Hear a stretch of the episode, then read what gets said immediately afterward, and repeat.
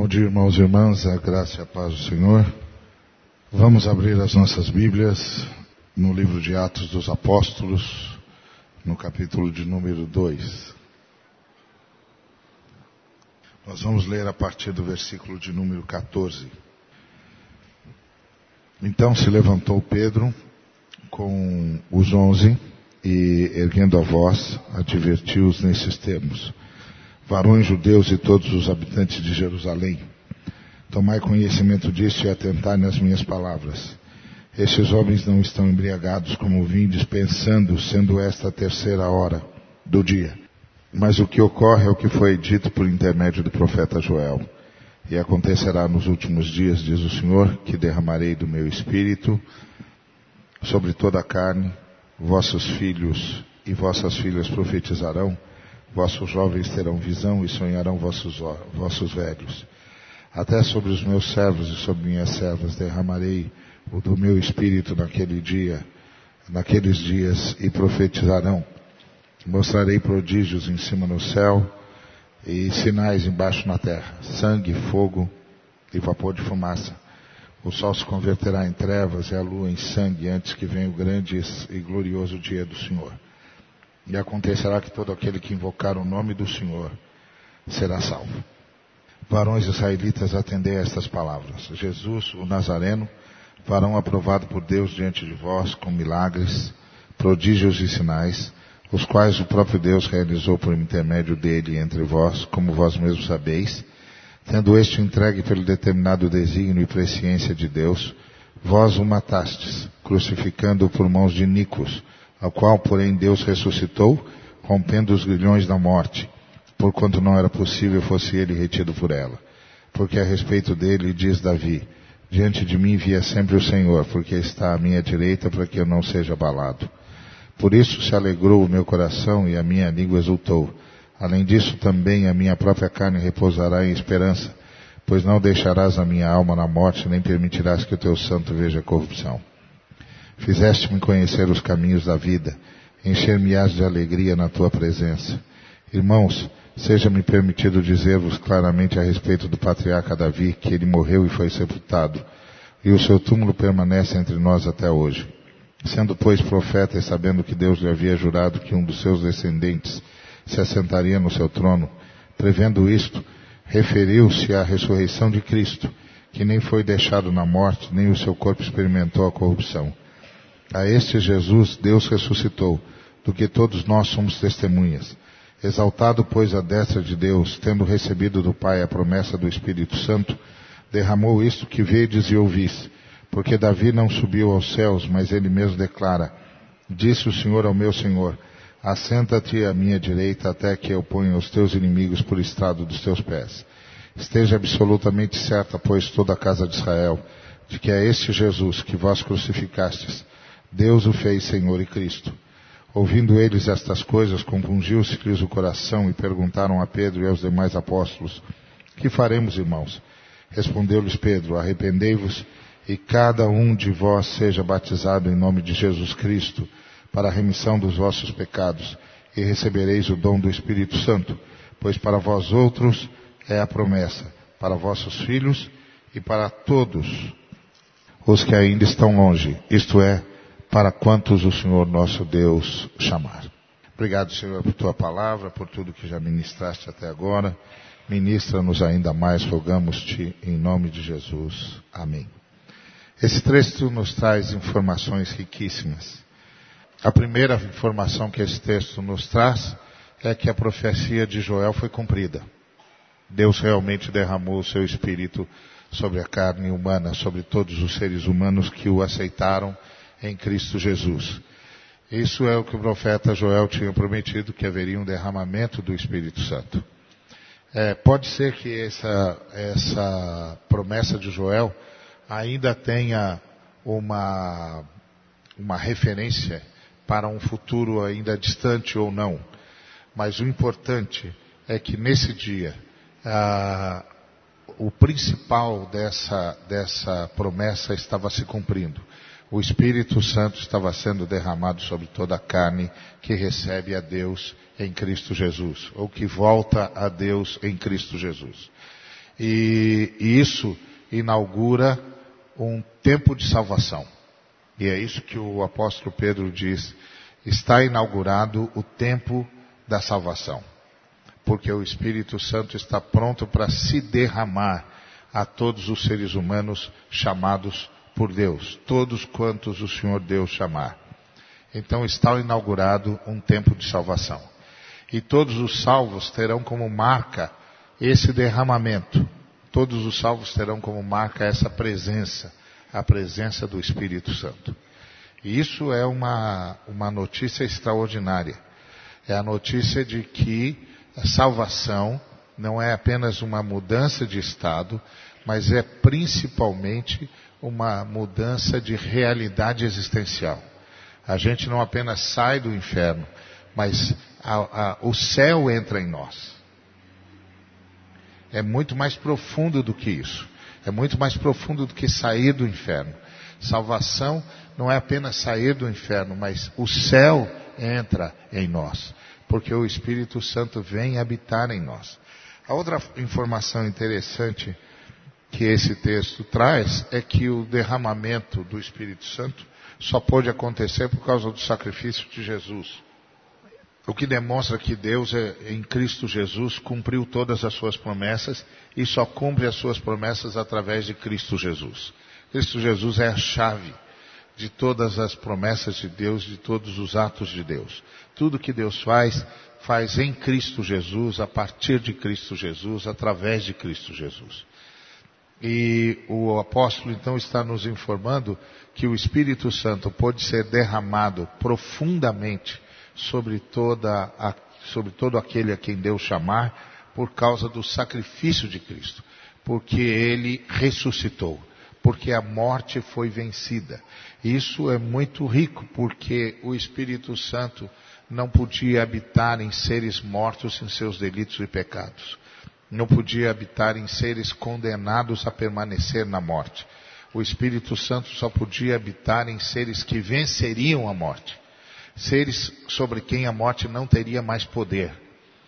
E isso é extraordinário, porque ah, ah, o sacrifício de Jesus é que permite isso. Quando Cristo vence a morte, vence a morte por todos nós. Cristo não veio apenas para morrer por nós, ele veio para vencer a morte por nós. Porque há muitos que já morreram por outros. Mas o grande problema da humanidade não era quem morresse por nós, mas quem vencesse a morte por nós. E isso que Cristo veio fazer, e isso que ele fez. Ele venceu a morte por nós. E ao vencer a morte, o Espírito Santo pode ser derramado sobre todos nós, aqueles sobre quem a morte não tem mais poder. E não tem mais poder, não porque o nosso corpo físico não vai experimentar a morte, mas porque, independente de como isso aconteça, nós vamos ressuscitar. Então, salvação é isso. Deus veio morar em nós. Não apenas saímos do inferno e entramos no céu. Principalmente, o céu entrou em nós através do Espírito Santo. E isso é extraordinário. E a outra informação interessante é que ah, o derramamento do Espírito Santo é algo que o Filho conquistou para nós junto ao Pai.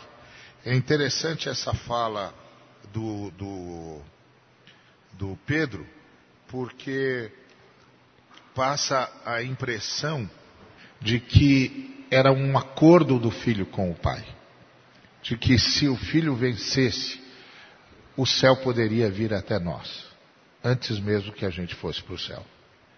E é isso que significa andar com Deus. O céu pode vir até nós. O céu pode nos habitar. O céu pode é, ser o tom da nossa existência. E é interessante perceber que o, derramamento do Espírito Santo é, é a mudança de todas as lógicas. Quando o texto diz que o sol se torna em trevas, etc., ele não apenas está nos falando de uma possibilidade no grande dia da vinda de Cristo, mas também de uma lógica que é alternada, que é alterada. E a lógica, e o que altera a lógica na humanidade é a nova realidade do perdão, a nova realidade da ressurreição. E é isso que o Espírito Santo veio implantar em nós. O Espírito Santo veio implantar em nós a segurança de que somos cidadãos dos céus, não porque nós vamos para o céu, mas porque o céu já está em nós. Embora isso não signifique que a gente não vá para o céu, para a glória eterna, mas significa que a glória eterna já está em nós. E isso é um penhor, é uma marca dentro de nós, que nós todos carregamos a marca de que o céu já está em nós. E já podemos viver essa realidade celestial agora. E a realidade celestial é a realidade do perdão. Porque só há céu para nós porque fomos perdoados. Só há céu em nós porque fomos perdoados. Perdoados. Só haverá céu para nós porque fomos perdoados. E só haverá céu nos nossos relacionamentos se aprendermos a perdoar. A lógica foi alterada. E o Espírito Santo veio habitar em nós para nos dar as condições necessárias para vivermos o céu e para é, espalhar no céu por onde quer que a gente ande. E a gente espalha céu por onde quer que a gente ande, levando a realidade do perdão, levando a realidade da possibilidade da ressurreição, a consciência de que agora somos habitantes do céu, porque o céu habita em nós. E que um dia nós estaremos plenamente nessa nova realidade, que é o novo céu e a nova terra. Mas essa realidade já está no nosso coração, porque o Espírito Santo já está em nós. E essa promessa é para nós, para os nossos filhos, para todos quantos o Senhor Deus chamar. Então, o que o apóstolo Pedro estava anunciando é: esse povo não está embriagado, esse povo está encharcado do Espírito Santo, encharcado de céu, por dentro e por fora. Esse povo está pleno do céu, por dentro e por fora. Eles não se embriagaram, eles foram plenificados como seres humanos. Eles estão indo para muito mais longe do que jamais poderiam pensar uh, em ir. Uma vez uma pessoa me perguntou: ah, os pastores sabem qual é o limite do ser humano? Eu disse: não, os pastores não sabem qual é o limite do ser humano. Talvez quem saiba isso sejam os psicólogos e os psicanalistas. Mas os pastores sabem como um ser humano pode se superar pelo poder do Espírito Santo. É essa a nossa mensagem. Nós não dizemos o que um ser humano pode, mas nós dizemos o que um ser humano agora, repleto do céu, é e pode. Nessa nova dinâmica do perdão, da misericórdia, onde o céu habita a gente e a gente já sabe que é habitante do céu. Que Deus nos abençoe. Que Ele realmente possa provocar em nós essa busca por essa plenitude do Espírito Santo. Isso é algo que nós, aos poucos, fomos perdendo. A certeza de que essa promessa é para nós e para nossos filhos, disse o, o, o apóstolo Pedro. E nós somos os filhos daqueles que estavam em Jerusalém. Nós somos o que eles geraram. Eles geraram a igreja de Cristo. Nós somos os filhos deles. E nós estamos gerando mais pessoas no reino. São os nossos filhos. E essa promessa é para nós e para os que virão. E qual é a promessa?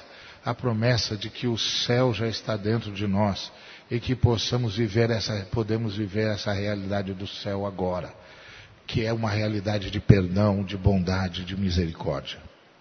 E qual é a promessa? a promessa de que podemos desde agora transbordar do Espírito de Deus, ser encharcados pelo Espírito de Deus, ser totalmente plenificados pelo Espírito de Deus. Portanto, o que eu queria deixar com os irmãos nessa manhã é que busquemos o Espírito Santo. Busquemos a promessa que é nossa. Ele já está em nós. A gente não precisa buscar um novo derramamento do Espírito. O que nós precisamos buscar é que Ele tenha plena liberdade para nos encharcar, como encharcou os discípulos naquele dia. E dessa vez, Ele não vai fazer de cima para baixo, de, de fora para dentro, Ele vai fazer de dentro para fora, porque Ele já está em nós.